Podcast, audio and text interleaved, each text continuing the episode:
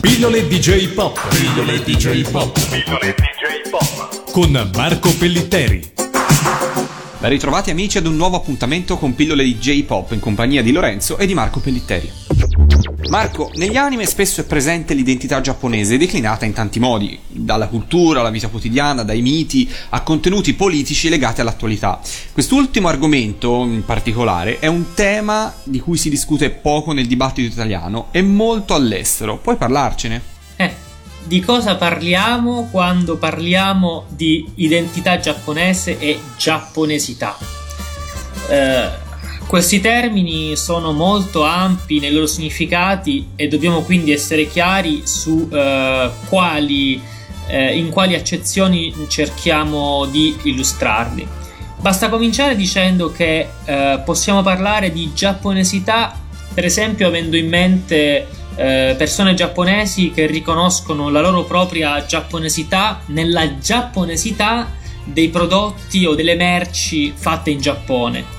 Eh, oppure possiamo pensare a persone non giapponesi che vedono tratti eh, giapponeschi, diciamo così, giapponesca la francese, in merci o in narrazioni giapponesi. Oppure ancora possiamo considerare eh, merci e prodotti culturali che, eh, nonostante i loro creatori giapponesi non intendessero caratterizzare con una specifica impronta eh, nipponica, sono in ogni caso riconosciuti dagli osservatori stranieri e dai fruitori come avvolti eh, nella giapponesità. Oppure, infine, questa è una situazione che sta guadagnandosi un'ampia attenzione nel dibattito internazionale sulla potenza culturale dell'animazione giapponese e dei manga, pensiamo a come il governo giapponese sta provando a usare il potere culturale ed economico degli anime e dei manga per promuovere una uh, brand image del Giappone, cioè una una immagine marchio, il Giappone come entità nazionale che può costituire una sorta di entità marchio. Pensiamo a come eh, non molto tempo fa personaggi come Doraemon del duo Fujiko Fujo o Astro Boy di Osamu Tezuka siano stati mh, eletti e nominati eh, ambasciatori ufficiali degli anime e dei manga eh, in, eh, nel mondo. Proprio a dimostrare l'importanza dei manga e degli anime come veicolo di eh, propaganda, nel senso diciamo buono del termine per carità, ma comunque come veicolo di promozione di una immagine del Giappone positiva, cool e diciamo di attualità.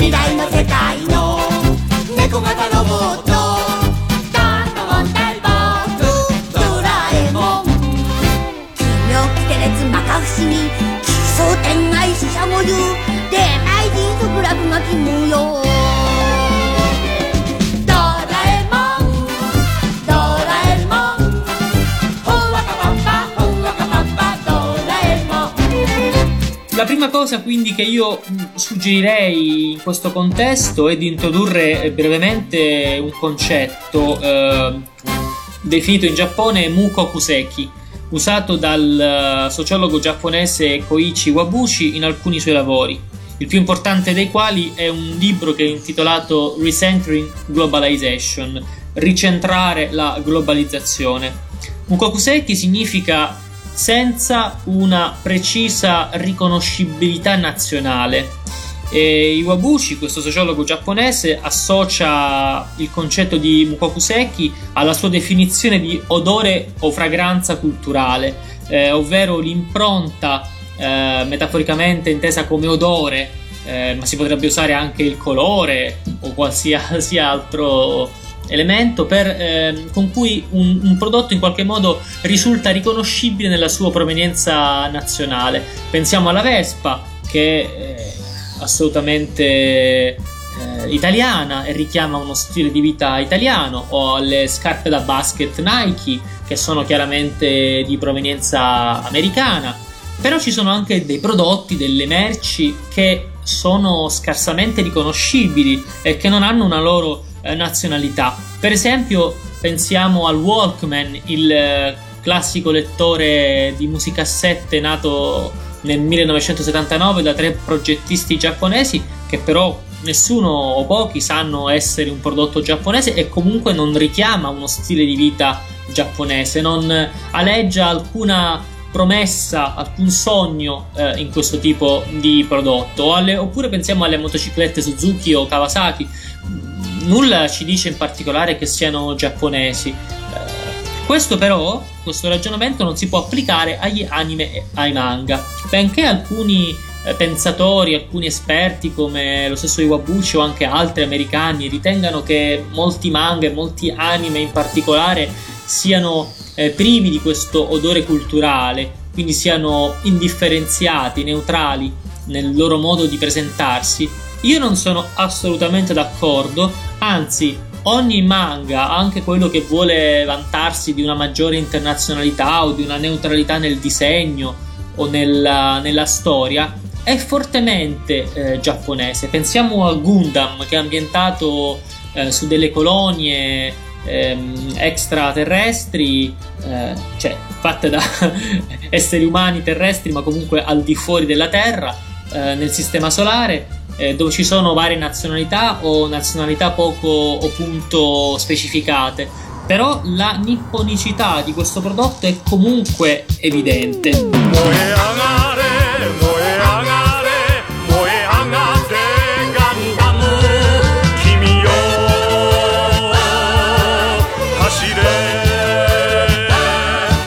Ma だ怒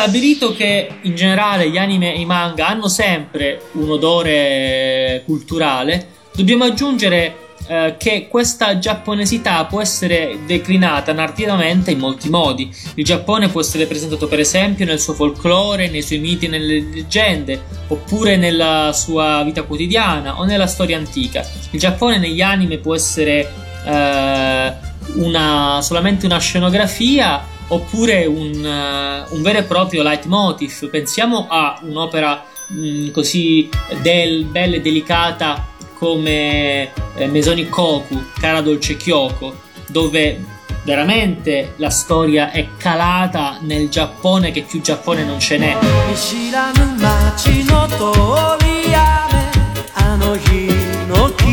濡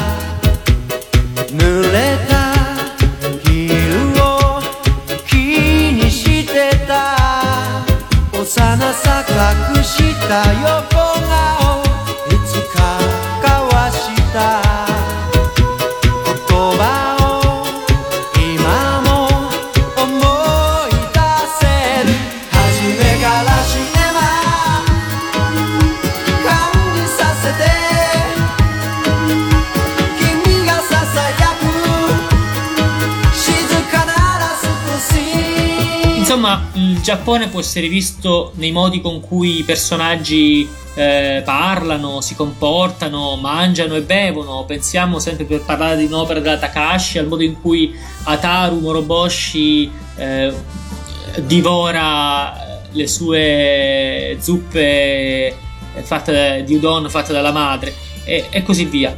Però questa giapponesità può essere vista anche in simbologie molto più sottili e tra questi elementi casuali oppure deliberate strategie con le quali il Giappone emerge dalle storie e dalle estetiche di anime e di manga, c'è un tipo particolare di giapponesità che appare in storie eh, che hanno come argomento il ruolo del Giappone nella storia recente.